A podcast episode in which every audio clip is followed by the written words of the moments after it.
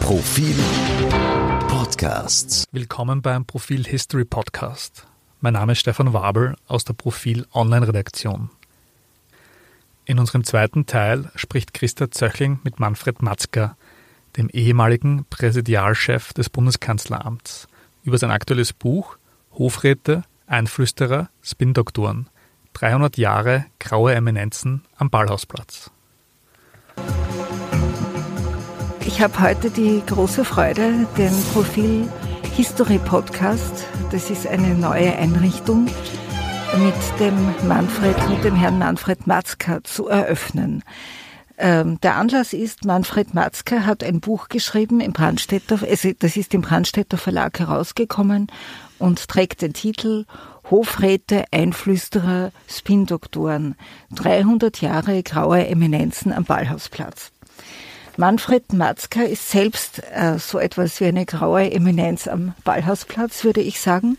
Er hat nämlich in der Bundesverwaltung so ziemlich alle Funktionen, äh, alle wichtigen Funktionen, die man einnehmen kann, eingenommen in den vergangenen äh, Jahrzehnten. Ähm, er war Sek äh, Kabinettschef, äh, Berater, Sektionschef, Prä Präsidialchef des Bundeskanzleramts in den letzten, äh, im letzten Jahrzehnt oder war es länger als ein Jahrzehnt. Also er kennt das wirklich von innen und ich würde ihn jetzt gern mal als erstes fragen, wie war, wie, in welcher Position am Ballhausplatz hast du dich denn am wohlsten gefühlt? Ich sage jetzt du, weil wir uns schon so lange kennen und alles andere wäre etwas unnatürlich. Ja, zweifellos in den, in den 16 Jahren als Präsidialchef. Ähm, klar, weil man da in einer Position ist, wo man sehr viel entscheiden kann, ähm, weil diese Verwaltungsspitze des Hauses in einem sehr gut organisierten Haus, wo alles äh, läuft und man sehr viel delegieren kann, die Möglichkeit gibt, sich ein bisschen auszusuchen, worauf man seinen Fokus setzt, seinen Schwerpunkt setzt.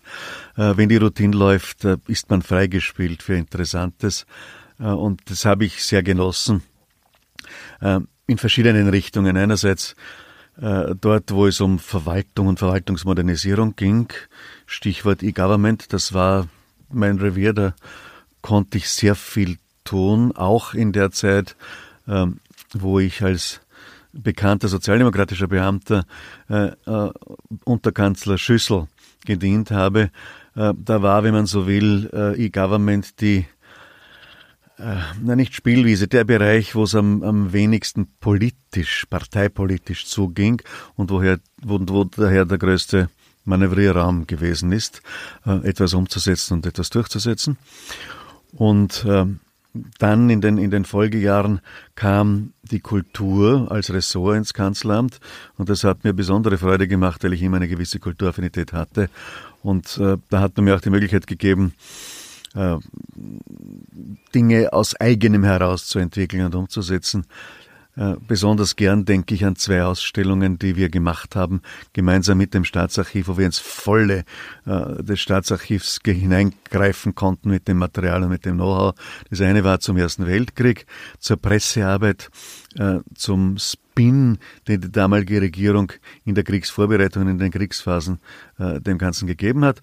Und das zweite war eine Ausstellung zu 200 Jahren Wiener Kongress, am Originalschauplatz, also am Ballhausplatz, wo ja tatsächlich dieser Wiener Kongress 1814, 1815 stattgefunden hat und wo es gute Gelegenheit gab, über Europa und die Entwicklung Europas äh, nachzudenken und äh, auch diese Dichotomie des repräsentativen Metternich in innenpolitischen Dingen und des fortschrittlichen Metternich in der europäischen äh, Gesamtpolitik, das ein bisschen herauszuarbeiten. Ich kann mich erinnern, du hast einmal eine Führung gemacht und hast uns gezeigt, wie das Spitzelwesen äh, beim Wiener Kongress funktioniert hat, wie da sozusagen oberhalb des Raumes, in dem die Größten Europas getagt haben, äh, Beamte saßen, die mitgeschrieben haben über ein über ein, also so quasi, sie, sie waren verbunden über Hörgänge, sage ich jetzt mal, mit denen, mit dem, was, mit dem, was da unten passiert ist und haben mitnotiert, was wer gesagt hat. Das war die damalige technische Form der Tonaufzeichnung, ja. würde ich sagen. Äh, Mikros und, und, und digitale Tonaufnahmen gab es ja noch nicht. Nein, das ist über dem Kongresssaal, wo die Tagung oder die Teiltagungen stattgefunden haben. Es war nicht eine große Konferenz, sondern viele.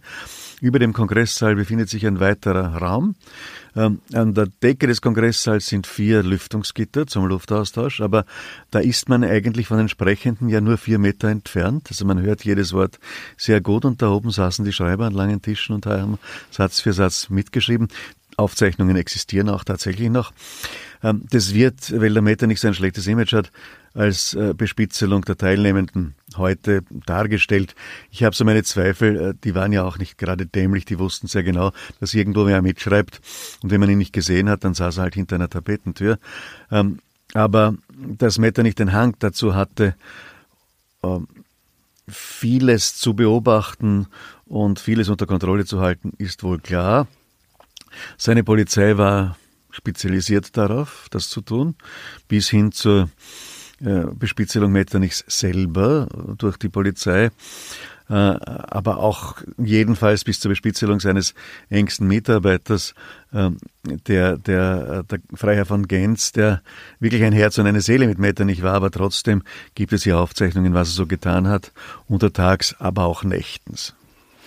Äh, bleiben wir vielleicht gleich beim Herrn Genz. Äh, den scheinst du ja, äh, also der, der war ja eine Hochbegabung auf vielen, äh, eh, auf vielen Feldern. Also ein polyglotter, gebildeter, äh, auch vom Charakter her offenbar wahnsinnig umtriebiger und vernetzter. Ähm, ja, war er Einflüsterer, war er Berater? Wie würdest du ihn charakterisieren?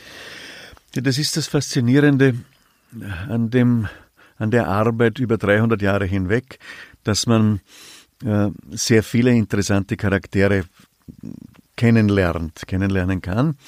Äh, und Genz ist äh, der letzte von diesen großen Einzelpersönlichkeiten, die man sich, man ist der Hof oder der Staatskanzler, man sich geholt hat, äh, wegen ihrer Begabungen für, für eine sehr breite Rolle in der Assistenz der Politik und in der Beratung der Politik. Also zwei Figuren, auf die ich in meinem Buch eingehe, die davor liegen, nicht kaum weniger faszinierend ist, ist der alte Bartenstein, der Maria Theresia beraten hat die pragmatische Sanktion umgesetzt hat. Mhm. Und dann äh, noch faszinierender eigentlich Sonnenfels, ein, ein, ein jüdischer Bub aus armen Verhältnissen aus Nikolsburg kommend, äh, der dann mit intellektueller Brillanz zum zu dem aufsteigt, was man heute sagen würde, der Chefpolitologe des Landes. Mhm. Es gab mhm. damals noch kein Fernsehen, in dem er auftreten hätte können, aber er hat mit Flugschriften durchaus sehr vieles bewegt. Und in dieser Tradition äh, steht auch äh, Genz, der ja äh, auch das sollte man äh, noch einmal unterstreichen, auch nicht aus Österreich kommt, sondern zugewandert ist. Er kommt aus Preußen, äh, war schon in jungen Jahren ein begnadeter Schreiber, hat mit äh, einigen Flugschriften oder Manifesten europaweit für Aufsehen gesorgt. Damals haben wirklich Druckwerke ihre, ihren Weg durch Europa äh, genommen und, und wurden überall gelesen und es gab ein Feedback dazu. Er hat sich dann auseinandergesetzt mit der Französischen Revolution, wurde vom Befürworter zum Kritiker. Das kam sehr gut an bei den preußischen Herrschaften und er war dann, obwohl ganz kleiner Beamter, in der letzten, heute würde man sagen, in der untersten Kategorie der akademischen äh, Beamten in irgendeinem Ministerium sitzend, hat er eher großspurig eine, eine, eine, eine Adresse an seinen König verfasst, wo er mit 26, 27, ein kleiner Schnösel im Amt, dem König Ratschläge gibt, wie er es denn machen sollte. Hat ihm letztlich nicht geschadet. Ähm, er wurde herangezogen zu Formulierungsarbeiten, weil er das so brillant konnte und äh, hat aufgebaut Beziehungen zu England und hat englische Interessen in Europa vertreten und da wurde dann äh, in einer für ihn schwierigen Lebensphase hat sein ganzes Salär irgendwie verprasst und äh, mit Frauen durchgebracht. Ähm, in einer schwierigen Lebensphase äh, hat sich dann der Wienerhof gemeldet, äh, weil die äh, auf der Suche nach Talenten waren im außenpolitischen Sektor. Man hat ihn nach Wien geholt, hatte zunächst keinen wirklichen Einsatz für ihn, weil da war gerade die Phase äh, einer Annäherung an Napoleon und Genz war ja der der große und scharfe Kritiker Napoleons. Da musste er sich ein paar Jahre eher zurückhalten, äh, bis dann die Zeit wieder reif war, in seinem ureigensten Genre zu schreiben. Und da wurde er dann, äh, heute würde man sagen, zunächst Pressechef von Metternich, äh, dann Berater in Finanzdingen, weil sich ein paar Jahre mit Finanzen und Steuern äh, intensiv beschäftigt hatte. Und dann äh, der große europapolitische Berater, der am Wiener Kongress omnipräsent war, alles organisiert hat, von den Vorbereitungssitzungen über die äh, Gespräche und Protokolle in den, in den elf Untergruppen äh, bis hin zur Zusammenfassung dessen, was als Ergebnis ausgeschaut hat. Und er war offenbar, und das ist ein Zitat von Bretten von Metternich über ihn, er war derjenige, der es verstanden hat, den Willen der Potentaten, die um den Tisch saßen, äh, auf einen Punkt zu bringen, so zu artikulieren, mhm. wie sie ihn selber gar nicht hätten artikulieren können. Das war seine große Begabung und äh, insofern hat er tatsächlich diesen großen Wurf eines anders organisierten kooperativen Europas entscheidend mitgestaltet. Mhm. Ich, wenn man diese Geschichten von dir so liest oder jetzt auch hört, dann denkt man sich, oder ich denke mir da ganz unwillkürlich, Wahnsinn, diese großen Begabungen in der Vergangenheit, diese unabhängigen Geister, diese, diese über den Tellerrand hinausschauenden und, äh, in, und europäisch jedenfalls vernetzten, äh, begabten jungen Leute. Ähm, also in meiner journalistischen Arbeit äh, lerne ich solche Menschen jedenfalls als Berater von Bundeskanzlern oder Ministern kaum kennen. Gibt es die heute nicht mehr? Das ist wahrscheinlich teilweise der Zeit geschuldet und, und ihren, ihren Umständen. Ähm, in diesen Jahrzehnten, von denen wir vorher gesprochen haben, gab es äh, nicht diese große Informationsfülle äh, damit auch nicht diese Anonymisierung des Wissens und die Verbreiterung des Wissens. Die, und es gab an der Spitze einen, der über lange Jahre und Jahrzehnte entschieden hat. Also der war dann angewiesen auf wenige überschaubare Personen und hat die handverlesen ausgesucht und diese Personen hatten auch die Möglichkeit, sich über ein ganzes Leben lang zu bewähren, zu entfalten, zu entwickeln. Ähm, das ist die eine Seite der Geschichte. Ähm, die zweite Seite der Geschichte ist, dass es äh, sich tatsächlich um höchst gebildete Menschen gehandelt hat. Also von allen diesen 15 Beratern, ähm, deren Karrieren und Wirken ich nachgezeichnet habe in diesem Buch, kann man sagen, sie waren solide ausgebildet. Nebstbei sage ich mit Stolz, fast alles waren Juristen, ist eh klar, ich bin ja auch ein Jurist. Aber äh, es gab auch andere Qualifikationen, aber solide ausgebildet, das war das Erste. Das Zweite, Sie sprachen eine Reihe von Sprachen mhm. und hatten auch kulturelle Interessen, also einen weiteren Horizont als bloß ihren fachlichen Horizont. Sie waren unglaublich gute Schreiber, Formulierer, die äh, das, was gewollt wurde, auf den Punkt und auf Papier bringen konnten. Ähm, und äh, sie, sie waren hundertprozentig loyal zum Chef. Also die wollten auch selber nicht etwas anderes sein und werden als das, was sie hier gemacht haben.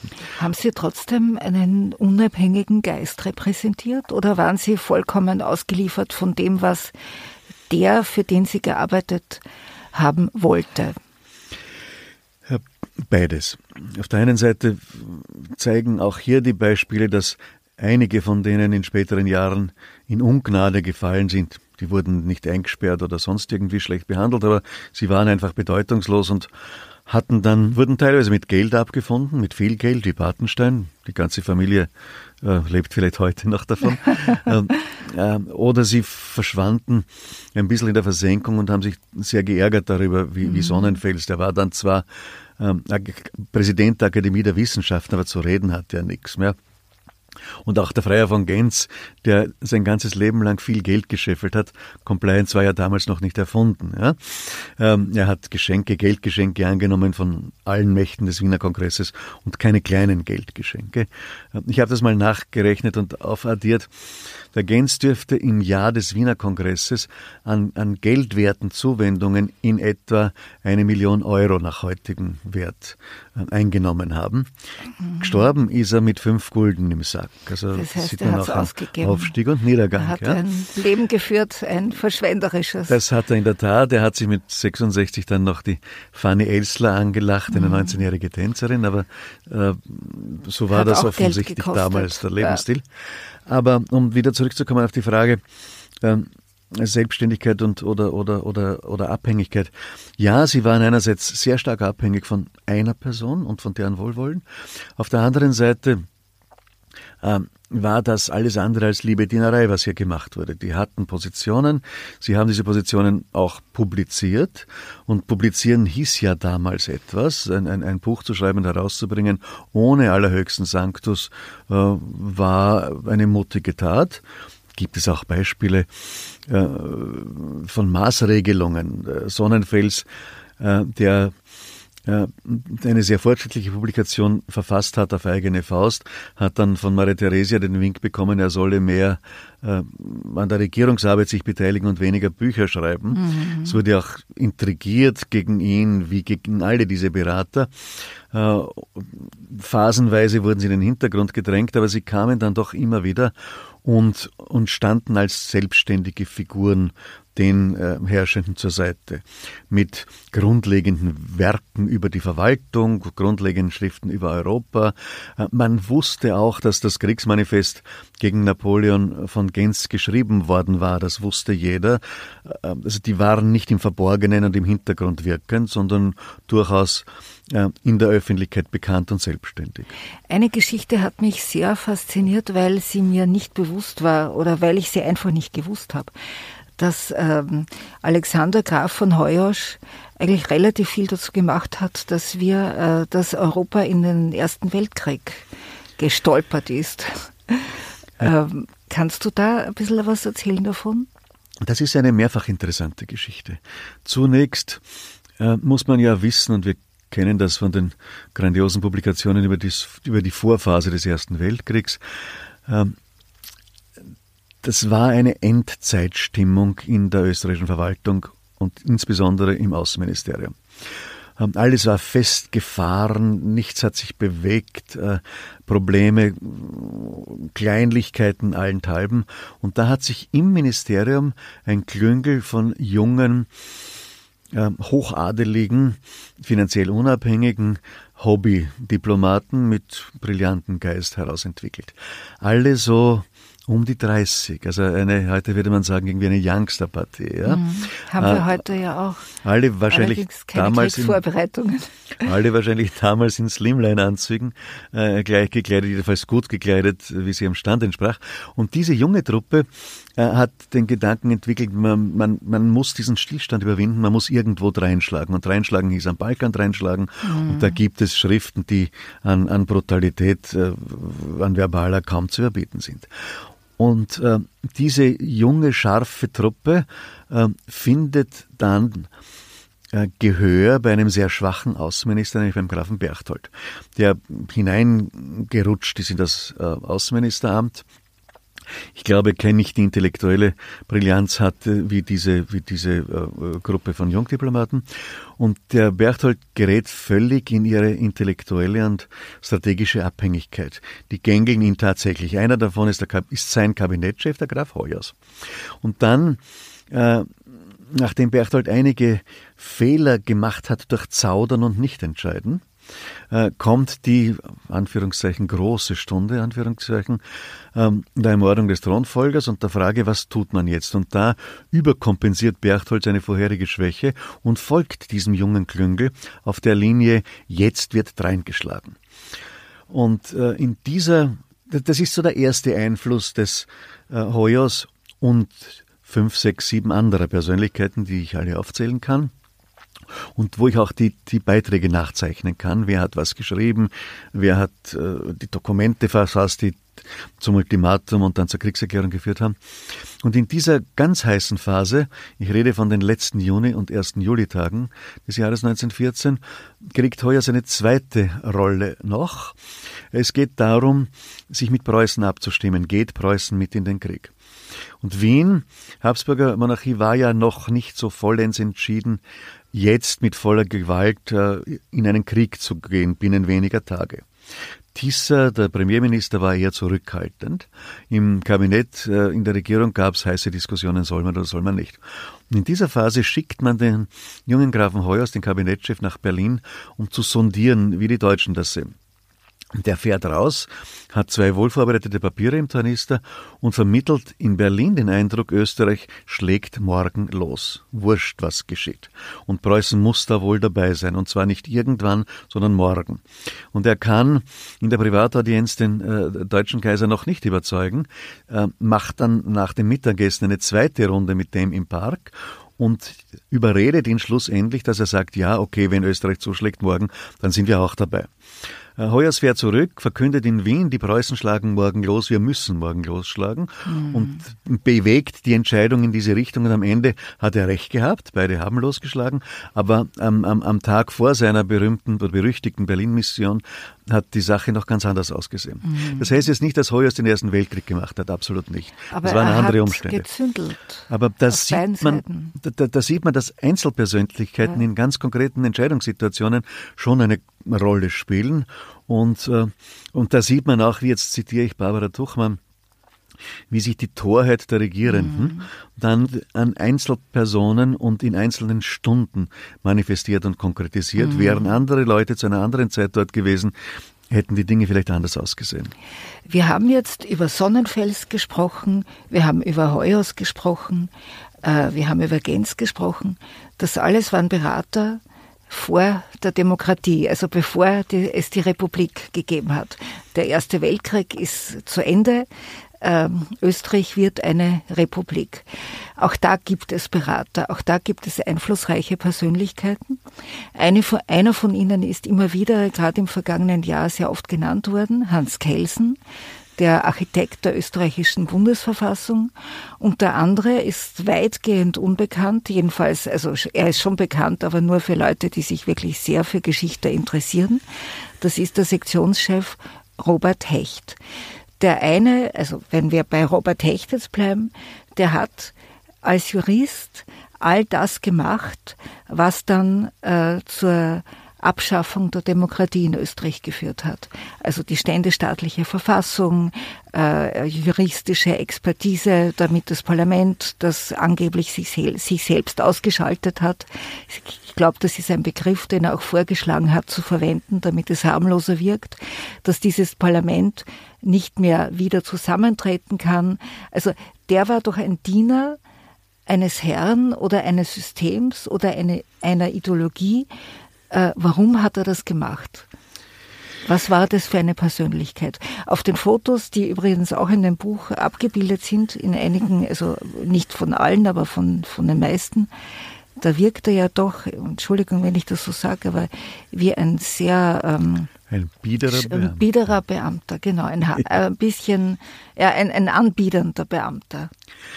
Ähm, ja, das ist, ähm, also wie du schon gesagt hast, es gibt hier den Good Guy und den Bad Guy, wenn man so will, in der Ersten Republik Helsen äh, im Jahr 1918, und dann Hecht, beide fast gleich alt, äh, beide mit einem sehr ähnlichen Hintergrund, äh, mit einem, aus einer jüdischen Familie kommend.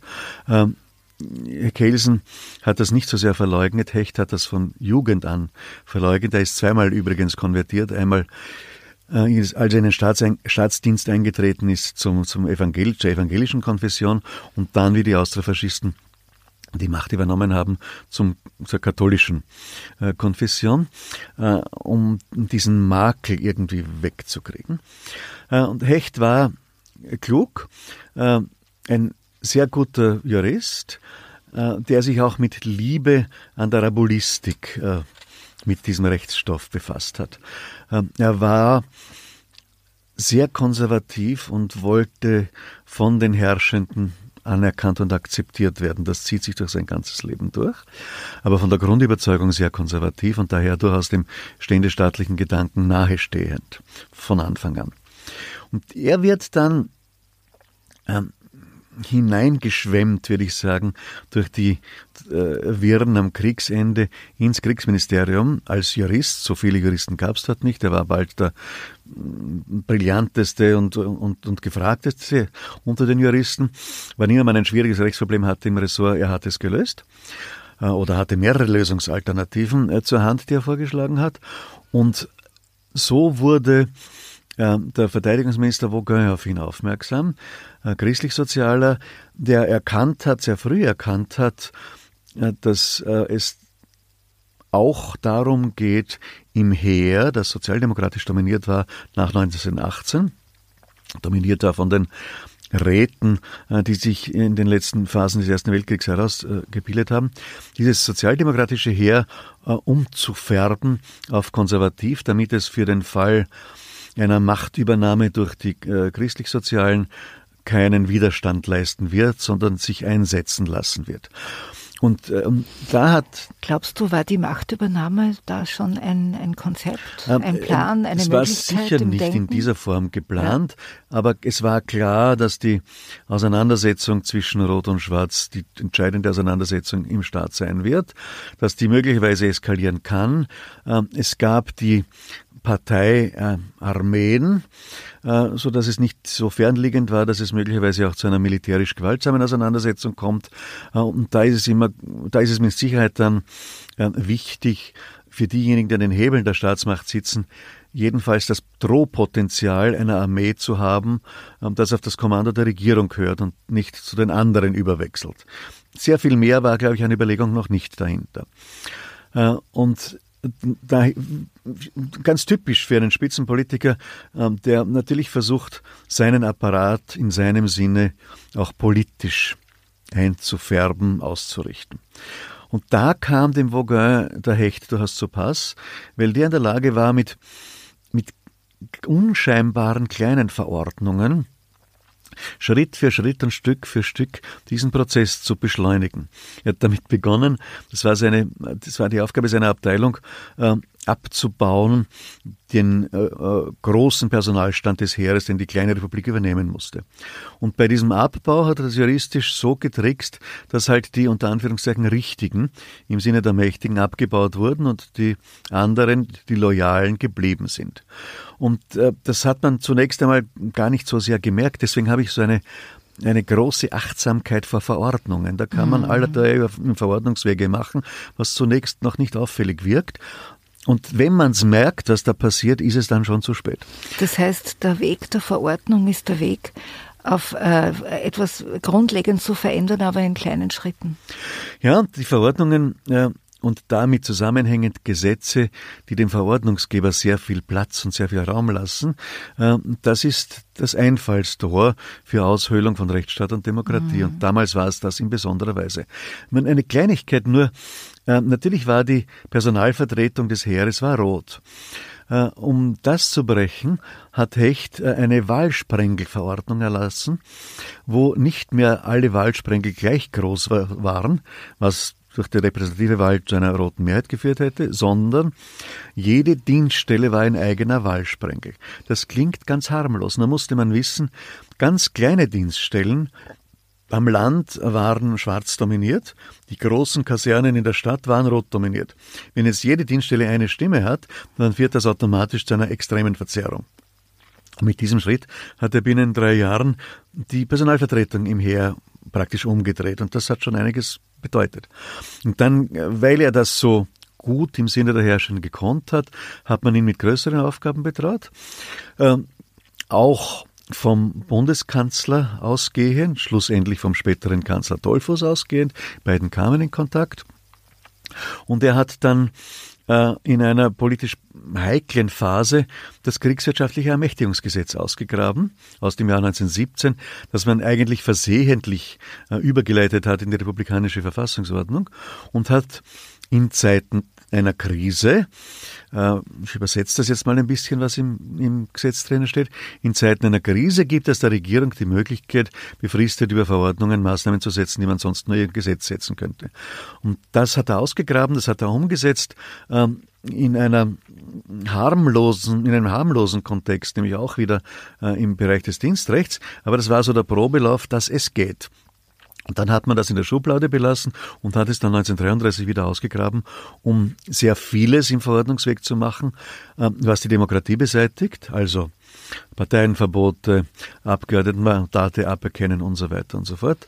Und schlussendlich hat man damit den Weg bereitet, äh, auf eine zwar waghalsige, ähm, aber doch stringent argumentierbare Weise den, den Putsch, das Außerkraftsetzen, die Abschaffung der Verfassung des Parlaments zu rechtfertigen, zu legitimieren. Falsch zwar, aber so, äh, dass man einen Spin hatte, um in der Öffentlichkeit verkaufen zu können, das war notwendig und es hat auch seine Richtigkeit. Äh, ich meine, ich habe mich mal äh, ein bisschen, ein bisschen intensiver mit Schuschnigg beschäftigt. Und in diesem Zusammenhang ist mir natürlich klar geworden, dass es schon 32 Überlegungen, man kann das nachlesen, es gibt die Dokumente, Überlegungen der Christlich-Sozialen gab, die Demokratie auszuschalten.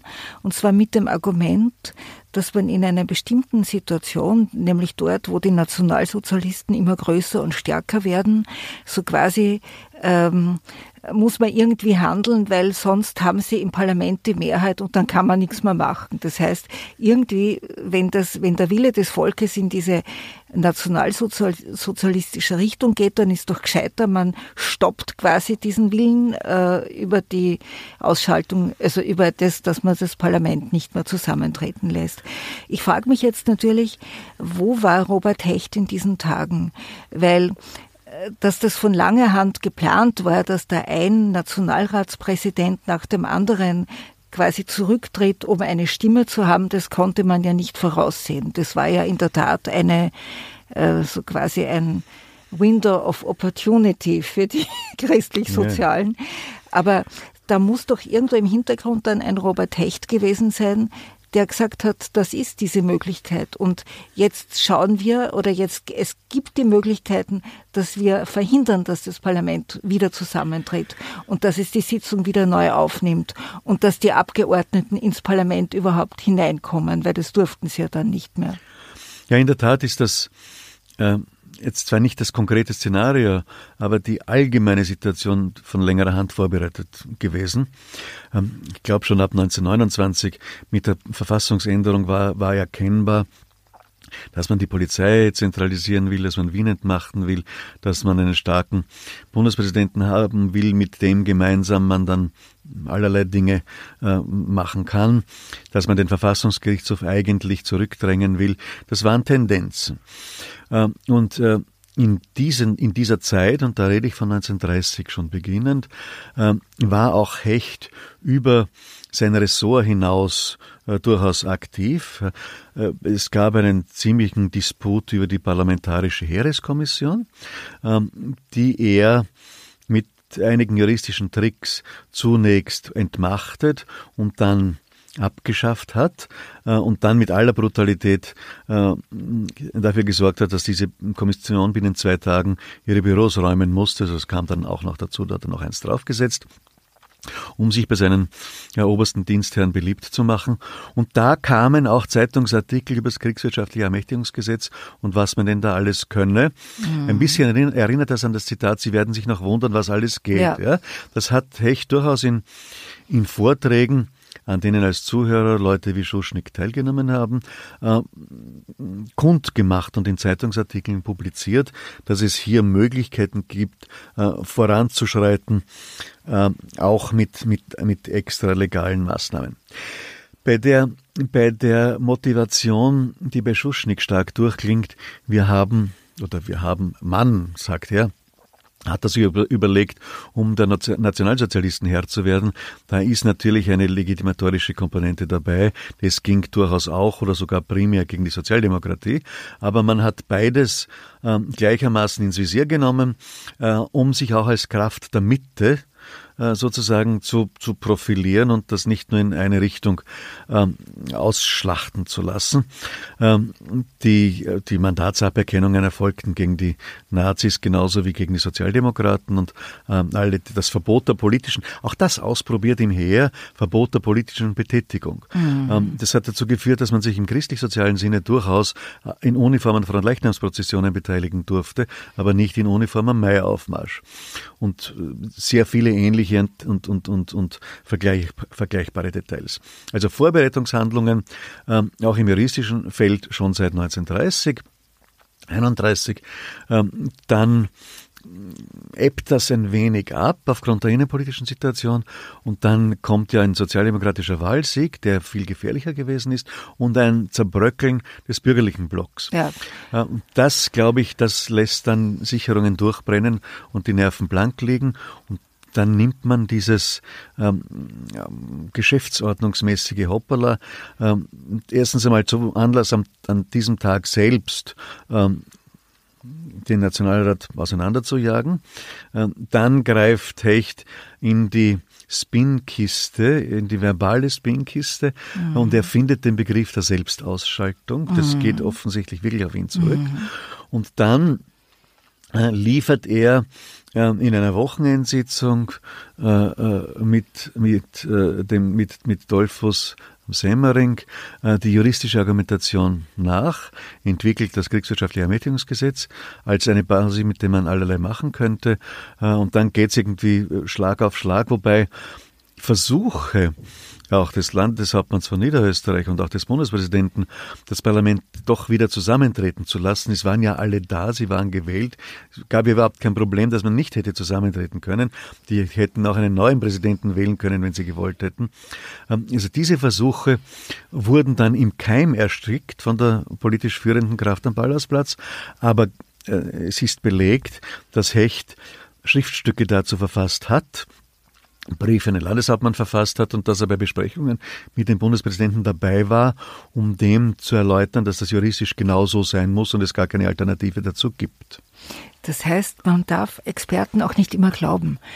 Man muss da schon aufpassen und die Demokratie im Sinn haben. Ja, das gehören natürlich immer zwei dazu und das ist auch, äh, das habe ich in dem Buch auch versucht herauszuarbeiten, dieses delikate Verhältnis zwischen dem Berater und den Beratenden. Mhm. Also wenn der Beratende nicht will, ähm, ist der Berater mm, eine, eine Nullfigur. Ja? Ähm, das muss man schon auch wollen, in gewissem Sinne beraten zu werden. Und man motiviert dann auch genau in diese Richtung. Und bei Hecht war das der Fall. Man hat ihn motiviert, genau in diese Richtung Ideen zu entwickeln. Ähm, aber, aber er war nicht die treibende Kraft, der die Politiker vor sich her gejagt hätte, sondern es war schon die politischen Entscheidungen, die man zuerst getroffen hat. Dann hat man sich die Beamten gesucht oder einen Beamten gesucht, der das gut umsetzen kann und der konnte halt einfach Verordnungen schreiben. Vielleicht im Gegensatz zu vielen anderen Juristen, auch in heutigen Zeit. Ähm, und, äh, und, äh, und Konzepte entwickeln, wie es weitergeht. Er hat ja nicht nur eine Verordnung geliefert, sondern auch die Idee dazu geliefert, wie die nächsten Schritte äh, sich vollziehen. Das kann man also ich konnte es in meinem Buch gar nicht so ausführlich nachzeichnen. Es gibt ein fantastisches Buch von Peter Hoemer, ja. der in, einer, in einem ganzen Buch. Seine Dissertation, glaube ich, ist das. Das sogar. ist die Dissertation. Ja. Äh, in einem ganzen Buch, das Schritt für Schritt und Detail für Detail nachzeichnet. Und da wird es einem schon gruselig und rieselt es einem mhm. kalt über den Rücken, wenn man sieht, was Schreibtischtäter alles anrichten kann, wenn die umgebende Politik das zulässt oder fördert. Äh, Manfred, ich würde jetzt gern einen Sprung machen in die Gegenwart, also in die unmittelbare Gegenwart, mit einer kleinen Überleitung allerdings, weil du hast äh, in den, bei den Beratern äh, und Einflüsterern und Spindoktoren nach 1945 hast du noch, ich will es jetzt nur kurz streifen, aber hast du auch eine Figur, die, die ungeheuer interessant ist und ich finde, die sehr vieles aussagt über den Geist dieser Nachkriegsgesellschaft. Wir, wir lernen da kennen einen Herrn Walter Kastner, der 1939 äh, quasi der Arisseur war, also der der, äh, also der rechtliche Berater bei, der, bei den Arisierungen und der dann nach 1945 der rechtliche Berater bei den Rückstellungen war. äh, was ja eigentlich eine, wenn man sich das so vorstellt, unglaublich ist. Ja? Also jemand, der überlegt, wie man große Betriebe, Industriebetriebe, Kunsthandel etc., wie man das den Juden wegnimmt, der hat dann nach äh, 15 Jahre später die Aufgabe oder nimmt sich diese Aufgabe zu schauen, wie können die das wieder kriegen, unter mhm. welchen Bedingungen. Unglaublich. Das ist eine, eine wirklich unglaubliche Geschichte. Kastner war illegaler Nazi schon vor 38, äh, wurde dann 38 sofort ins Kanzleramt geholt, ähm, mit der Aufgabe, die Arisierungen der Großbetriebe, der jüdischen Großbetriebe durchzuführen, handelsrechtlich durchzuführen, wurde dann in die, Nation, in die Kontrollbank äh, gehievt, weil die Kontrollbank das alles abgewickelt hat und hat in der Tat äh, die große jüdische Industrie arisiert. Ähm, mit, äh, und er schreibt dann später, er bekennt sich im Übrigen bis zu seinem Lebensende dazu, ein illegaler Nazi gewesen zu sein. Und er schreibt dann, dass ihm die Arbeit immer Spaß gemacht hat, die juristische Arbeit, und dass er eigentlich kaum in einer anderen Zeit äh, so viel gestalten konnte im Juristischen wie unter den Nationalsozialisten. Äh, das schreibt er so in einem ganz neutralen Ton, ohne jegliche Bezugnahme auf den politischen Zusammenhang und, und wen es betroffen hat. Also das wird, das ist, das ist auch eine, eine, eine starke Aussage, ein starkes Stück. Er ist dann so exponiert, dass er 45 ins, in die Zwangsarbeit verurteilt wird als Schwerbelasteter.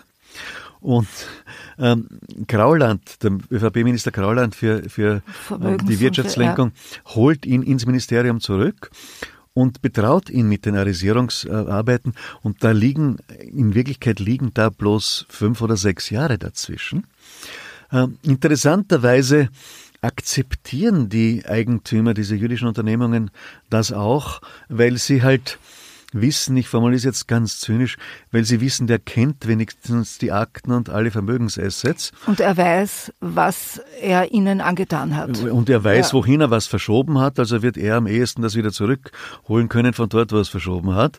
Und das, das Einzige, was, was der was in späteren Tagen der dann sehr anerkannte Universitätsprofessor Kastner, äh, was er dann bedauert, ist nicht, äh, dass die jüdischen Familien ihr Vermögen verloren haben und umgekommen sind, sondern dass er einiges nicht mehr zurückholen konnte an diesen Vermögenswerten, weil sie in den Oststaaten äh, gelegen sind und dort verstaatlicht wurden. Mhm.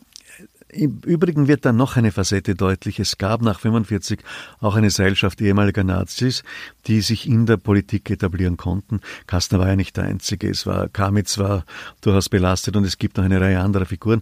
Also dieses Netzwerk das müsste man vielleicht auch einmal historisch äh, durchaus beleuchten. Das gab es als Seilschaft und da haben sich äh, die Leute versucht, gegenseitig zu stützen und reinzuwaschen. So, und jetzt wirklich zur unmittelbaren Gegenwart, nämlich zu Sebastian Kurz und den jungen Menschen, die ihn als Berater umgeben. Es ist eine ganze Truppe. Ich habe mich, also du hast dazwischen, also du in deinem Buch hat man die Du beschreibst die Phase, wo äh, in der Hochbürokratie der Kartellverband, das heißt die, das Netzwerk der ÖVP, äh, quasi äh, dort, also die ein sehr umfangreiches und ein sehr wirkungsvolles Netzwerk aufgebaut haben und Leute reingeholt haben etc. Das waren die 60er Jahre. Es waren die 60er Jahre. Dann beschreibst du äh, die Ära Kreisky, die etwas später kam dann aber mit den Beratern, wo Kreisky wirklich auch sehr begabte Menschen um sich herum hatte, aber quasi immer einzeln sich beraten ließ. Also es war jetzt nicht die große Gruppe, die als Gruppe ihn äh, ihn berät oder, ja, oder das, ihm sagt, wohin das war es... die Ära Klaus und Kreisky, wo in den Kabinetten Menschen waren, die dann später Minister und Parteivorsitzende wurden. Wo man die Namen auch äh, dann noch immer kennt, weil die alle ihre, äh, die waren offenbar so gut, dass die wirklich auf verschiedensten Ebenen dann Karriere gemacht haben. Und dann kommt die Phase der Spin-Doktoren, der ähm, Beratung aufgrund von Umfragen, von äh, Boulevardzeitungen, was wird geschrieben, wer kennt wen. Also auch das ist natürlich ein Netzwerk. Also da muss man Netzwerken, da muss man Kontakte haben. Aber man hat das Gefühl, da geht es nicht mehr so sehr um die Sache, sondern mehr darum, wie der Minister, für den man arbeitet, rüberkommt, wie man ihn vermarktet, wie er dasteht in der Öffentlichkeit, welches Image Image man äh, rausholen kann und ob das günstig ist oder weniger günstig.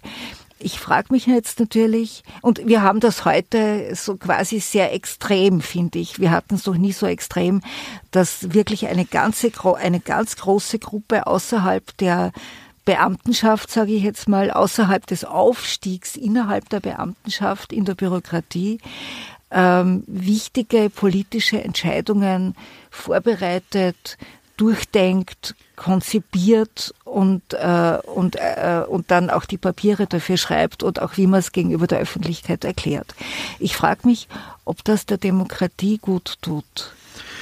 Es ist jedenfalls einmal eine Entwicklung, äh, die man beobachten kann, die auch schrittweise äh, ab den 2000er Jahren etwa einsetzt, ähm, hängt mit den Politikern zusammen äh, und, den, und der Parteienlandschaft, äh, wo inhaltliche Positionen sich einander annähern und ähm, Spitzenpolitiker nicht mehr so sehr über Inhalte agieren, sondern darüber, wie sie ankommen bei den Leuten. Und das wird dann immer stärker und stärker und stärker und erreicht sicher mit der Regierung Kurz einen, eine neue Qualität. Äh, ähm, es werden interessanterweise die Beraterpersönlichkeiten, die Persönlichkeiten der Beraterinnen immer ähnlicher. Also das ist eine, eine mhm. Gru Gruppe, die sehr, sehr homogen ist. Das ist eine Gruppe, die von außen kommt und das ist eine Gruppe, die auf Verkauf setzt und nicht auf Inhalt setzt. Ähm, das, äh, das wirkt sich aus und, und, und, und hat etwas zu tun mit der Demokratie und der Demokratieentwicklung. Klar, weil äh, hier setzt man auf, auf, auf Macht und Machterhalt aus eigener Kraft und aus eigenem Agieren heraus. Man setzt weniger auf die Partei, aus der man kommt. Das bedeutet, dass man aber auch weniger setzt auf das Parlament, auf den Souverän im Staat. Das Parlament verliert an Rolle, verliert an Bedeutung. Ähm, diese Tendenz sieht man jetzt schlaglichtartig äh, recht deutlich anhand der Corona- äh, wo ja in der Tat, in der Tat dem Parlament eine Fülle von äh, äh, Gesetzesänderungen hingeworfen wurden, die einfach zu apportieren waren. Da konnte das, das Parlament kaum mehr selber etwas einbringen und wo auch ganz massiv mit Verordnungen Maßnahmen gesetzt werden. Das ist äh, ein bisschen diese Tendenz äh, weg von den tradierten Formen demokratischer Willensbildung und demokratischer mhm. Entscheidungsfindung. Äh, und das Ganze funktioniert deshalb und so lange, äh, solange der Verkauf, der mediale Verkauf, die Message gut funktioniert. Ähm, und daher setzt man sehr stark darauf, diese Message und das Bild, das man in der Öffentlichkeit und bei den Wählern vermittelt, ähm, zu beeinflussen, zu gestalten, hier etwas zu bewirken. Das ist keine Tendenz in Österreich alleine, das findet sie mhm. europaweit oder vielleicht weltweit. Ähm, äh, das ist eine Tendenz, die, dem, die unserem Verständnis von Demokratie äh, durchaus diametral entgegensteht. Kann es nicht beurteilen, ob sich diese Tendenz wirklich äh, in der Long Run durchsetzen wird oder nicht. Es gibt auch Gegentendenzen und Gegenbewegungen. Aber ja, da hat sich in der Qualität des Öffentlichen äh, im Staat, in der Demokratie und im Rechtsstaat äh, einiges verändert. Äh, und was ich gelernt habe, auch an, in der Arbeit an dem Buch, da soll man auf Nuancen hören und achtsam sein, bevor etwas wirklich Grobes passiert, weil diese Nuancen doch sehr deutlich zeigen, wohin eine Reise gehen kann, wenn es jemanden gibt, der diesen Weg ausnutzen will. Äh, ich meine, man zitiert nicht gern den Herrn Straunach, aber so, ich glaube, so ähnlich hat er es gesagt, wie wo das Geld ist, ist die Macht. Und ich habe da in, in, im letzten Teil deines Buches hast du da auch Zahlen und ich lese jetzt nur mal vor. Äh, du schreibst, dass die österreichischen Ministerien in den vergangenen 20 Jahren mehr als eine halbe Milliarde Euro für Beratung ausgegeben haben. Dazu kommt eine ähnlich hohe Summe für Werbung in Medien, vor allem in Boulevardmedien natürlich, um deren Unterstützung für politische Projekte zu sichern. Dazu kommen noch die Bundesländer, die auch Millionen ausgeben, und die großen Kommunen. Dann gibt's noch die staatsnahe Wirtschaft, die sich ebenfalls für Millionensummen in öffentlichen und Verwaltungsangelegenheiten beraten lässt. In Summe, schreibst du, belaufen sich die gesamten Ausgaben seit dem Jahr 2000 auf zwei Milliarden Euro. Ähm, und du vergleichst das mit einer anderen Zahl, nämlich äh, was in Maria Theresias und Metternichs Zeiten für Beratung pro Jahr ausgegeben wurde, fällt heute in ungefähr einer Woche an. Äh, wenn man sich das so vorstellt, dann, ähm, dann, sind wir, dann ist es irgendwie schon ein bisschen beängstigend. Ja, das hat sich stark professionalisiert. Es ist ja auch eine Branche entstanden. Kaum in einem anderen Land gibt es so viele registrierte Berater wie in Österreich. Äh, Wirklich? Umgelegt auf die, umgelegt auf die, auf die Kopfzahl der Bevölkerung. Da gibt es ja auch äh, Statistiken und, und, Zahlen dazu. Ja, da ist eine Branche entstanden, äh, die Beratung anonymisiert, die eine Beratung als einkaufbare Dienstleistung äh, für die Regierung für die Politik anbietet. Äh, das äh, führt natürlich dann zur Frage, wen kauft man ein als Berater? Äh, wer, wer lässt sich einkaufen als Berater? Oder gibt es auch Berater, die sich dann aus anderen Gründen andienen, ohne viel Geld zu verlangen, nämlich deswegen andienen, äh, bei einem Spin mitzumachen, weil sie dann von diesem Spin etwas haben für ihre Branche, nicht persönliche Bereicherung, das ist nicht der Punkt, um den es geht, sondern für die Branche, für die Rahmenbedingungen, in denen man ökonomisch agiert oder sozial agiert. Ähm, und diese äh, Art der politischen Willensbildung bleibt dann im Anonymen, das heißt, man kennt es nicht, man kann es nicht kontrollieren, man kann es nicht beeinflussen. Und das ist für eine Demokratie das Schlechte. Und da hinken auch Transparenzregelungen, die wir ja durchaus haben, Lobbyistenregister und so weiter, mhm. da hinken diese Regelungen hoffnungslos immer hinterher, nicht nur in Österreich, auch insgesamt auch auf der Ebene der Europäischen Union und in anderen Ländern. Ich glaube, da ist noch ein Punkt, äh, wenn man, wenn man sich vorstellt, dass jetzt jemand äh, im, innerhalb der Verwaltung aufsteigt, ähm, seinen, also kompetent ist, immer mehr quasi Gehör findet auch, dann hat ein Beamter, ein höherer Beamter, ein Minister in der, in der Bürokratie, er hat einen, ähm, er hat Kompetenz, er hat einen Beamtenethos und er ist in einem gewissen Sinn, sage ich jetzt mal, unabhängig, weil er der Arbeit verpflichtet ist und nicht einem bestimmten äh, Menschen oder einer bestimmten Partei oder einer bestimmten politischen Ideologie. Während wenn ein Berater einen Vizekanzler, Kanzler, Minister etc. berät, dann will der Geld verdienen, muss er ja auch, weil das ist ja sein Job. Das heißt, da ist natürlich viel mehr Abhängigkeit da und viel mehr Neigung, das zu beraten, was man glaubt, dass der andere hören will. Dieser vorauseilende Gehorsam und die vorauseilende Anpassung ist etwas, was sicher unsere Zeit in einer besonderen Weise prägt. Ähm, hat noch eine darüber hinausgehende Dimension. Ähm, Verwaltung ist ja eine wichtige Funktion im Staat, eine der drei Gewalten. Und Verwaltung, eine funktionierende Verwaltung, die Bedeutung hat und auf die man hört, ist ein Garant des Rechtsstaats. Sie mag langsam sein, sie mag undynamisch sein, heute auch nicht mehr so, aber jedenfalls garantiert sie, dass die Grundorientierung dessen, was geschieht, was den Menschen geschieht, ähm, diese Grundorientierung folgt dem Recht und nicht einer politischen Vorgabe. Also der Primat des Rechts über die Politik kommt hier zum Ausdruck. Und da hat, das kann man sehen in den letzten Dekaden, der Einfluss und die Bedeutung der Verwaltung abgenommen. Äh, Karrieren innerhalb der Ministerien führen heute absolut nicht mehr automatisch äh, zum Sektionschef. Ähm, also die Leute, die anfangen und gut sind, haben kaum äh, die Erwartung, Sektionschef zu werden, weil die Sektionschefs und die Generalsekretäre werden aus den Ministerbüros genommen und politisch besetzt. Das heißt aber dann wieder, dass wirklich gute Leute sich dreimal überlegen heute, ob sie in die Verwaltung gehen oder nicht anderswohin vielleicht in einem Beratungsunternehmen. Ähm, mit, der, mit der Verschlechterung der Qualität der Verwaltung des Verwaltungspersonals verschlechtert sich aber auch die Qualität der Verwaltung und das spüren dann die Menschen. Ähm, manches funktioniert nicht mehr. Das erleben wir durchaus tagtäglich. Ähm, auch das nicht nur in unserem Land. Schauen wir uns an, wie Verwaltungen in den östlichen Nachbarstaaten nicht funktionieren, genau aus diesen Gründen. Und damit bröselt das Staatsgefüge an den, an den Ecken und Enden und damit tritt Instabilität ein.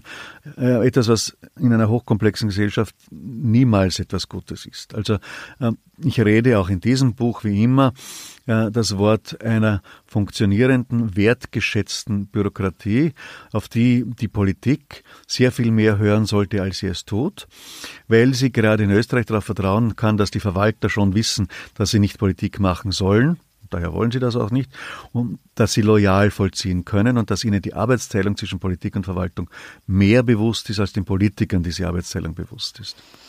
Danke, Manfred Matzka. Man kann nur hoffen, dass sowohl Politiker als auch äh, Staatsbürger dieses Buch zur Hand nehmen und lesen. Dankeschön. Ich danke auch.